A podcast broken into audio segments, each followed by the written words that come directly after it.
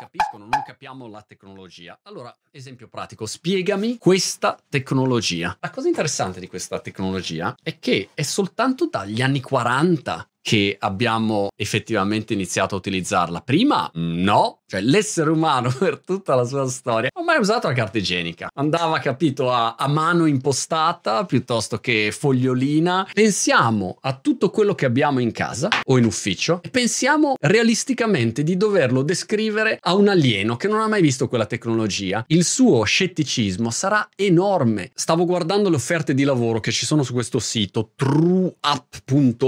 Non ho nessun tipo di relazione con questo sito, è solo uno dei siti che ha offerte di lavoro per il mondo cripto e web3 e non solo, però io sto guardando questa sezione e hanno 12.469 offerte di lavoro in questo momento. Guardando questo po' di offerte di lavoro pensavo, incredibile come ogni giorno io riceva un sacco di messaggi di persone incazzate che non c'è lavoro, non c'è lavoro, però dall'altro lato hai dei mondi dove c'è un sacco di lavoro. E con le video call non ce la faccio più, non ce la faccio più, aiuto aiutatemi. Questa forse è l'altra cosa che mi fa imbestialire, che è pieno di zoomers professionisti. Il loro mestiere non è lavorare, è fare call. Fanno solo quello, tutto il giorno. E quando li vedi pensi, a voi ma quando lavorate? Io vivo qua a Brighton, Inghilterra, e la percentuale di pioggia, diciamo, che è vicina, diciamo, è vicina al 99%. Ti alzi e tendenzialmente piove. Ogni volta che io mi alzo e vedo la pioggia, qual è secondo voi la mia reazione? Piove anche oggi. Porca miseria. Non è che sono contento, mi mette già di cattivo umore. La mia dolce metà, che è inglese, A, non si accorge neanche che sta piovendo. Ah, piove oggi? Ah, ah mm, ma davvero un uragano clamoroso. Lei è normale, perché ha sempre vissuto con questo clima qua. Oppure vede il lato positivo. Ah, fantastico, serviva proprio una bella pioggerellina così le piante in giardino. Vede un altro aspetto positivo che io non riesco a vedere. Se tu ti concentri su tutti gli aspetti negativi che trovi, ogni giorno ne trovi miliardi in continuazione, non c'è mai fine. Uh,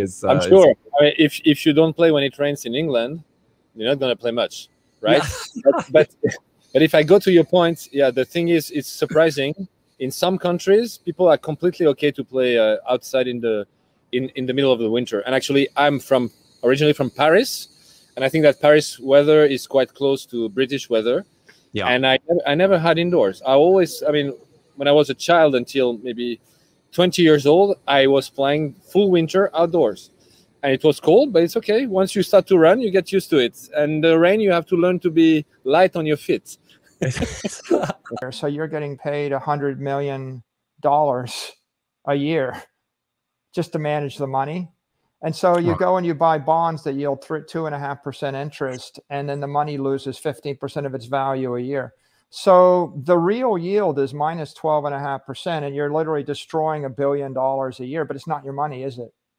Yeah. You're destroying a billion dollars of value of some other investor's money and so your choice is give all the money back to the investors and you're going to lose a billion or 2 billion or keep investing it pursuant to your mandates that were set in the year 2007.